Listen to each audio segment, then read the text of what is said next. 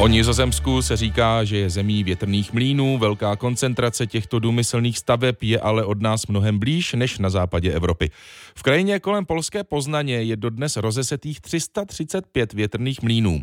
Na konci 18. století jich v regionu zvaném Velkopolsko bylo přes 14 tisíc.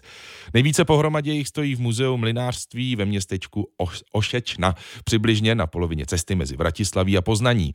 Za mlinářem, majitelem muzea a stavitelem mlínů v jedné osobě se tam vydal reportér Pavel Novák.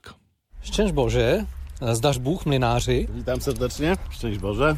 Pan mlinář Jaroslav Jankovský. Vy musíte mít moc rád ty větrné mlíny, protože tu máte jeden, dva a ještě třetí, čtyři máte. Čtyři, tak tři máme zabytkové. Na louce za Ošečnou stojí vedle sebe hned čtyři mlíny. Tři jsou památkově chráněné. Jsou přitom na místě, kde stávali vždycky. Není to žádný skanzen mlínů přenesených z různých částí Velkopolska. Obilí mleli už v druhé polovině 18. století. Mlíny mají jména. František, Adam Josef, Leon a Jan. Znajdujeme się v zabytkowym Větraku. Mlín Adam Josef fungoval až do roku 1982. Pro svou mouku si sem sedláci a drobní rolníci jezdili skoro 320 let podjeżdżał wóz, za pomocą tej windy wciągano worki v to místě, kde je tu ciężarek. Pytle se zrním se z vozu pod mlínem rumpálem vytáhli nahoru do mlínice a před mletím se zvážili. Protože ale farmáři nemývali velká pole, snažili se mlináře oklamat a dávali do pytlů třeba ohlazený kámen, aby byl pytel těžší.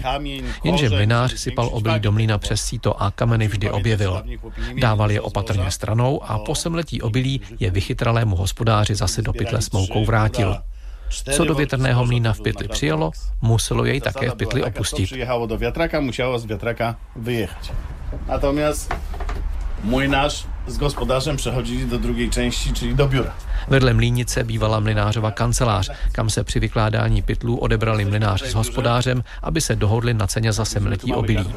Tam byly nejen účetní knihy, ale i skleničky a něco ostrého na stvrzení dobrého obchodu. Z tyłu za nami máme šerek narzędzi, které služily do napravy větraka. V dalším patře mlína se jménem Adam Josef je expozice mlinářského nářadí. Sekirky, hoblíky, vrtáky, pilky, kované klíče. Mlináře to byli tež. Mlináři většinou bývali i zdatní tesaři.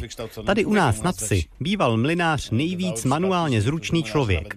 Stávalo se, že někteří mlináři uměli i devatero řemesel. No, já už e, tradice rodinná od 16. věku mlinářstva. Rodinná tradice povolání mlináře sahá v případě pana Jaroslava Jankovského až do 16. století. On je předposledním v řadě mlinářů. Jeho nástupcem je syn, se kterým jezdí po Polsku a opravují staré budovy a hlavně dřevěné mlýny. Za 34 let práce se starými větrnými mlýny jich opravil 87. Štuk. Najmłodszym wiatrakiem jest Jan. Asi nejvíc se pan Jaroslav dme píchou nad teprve čtyři roky starým mlýnem, kterému dal jméno Jan. Celý ho postavil sám vedle tří historických mlýnů. Jeho lopatky se točí a soukolí uvnitř pracuje. Na něm výpravám školáků předvádí, jak takový mlín funguje a jak se v něm obilí mění v mouku na koláče. Od větrných mlínů v Ošečné Pavel Novák, Radiožurnál.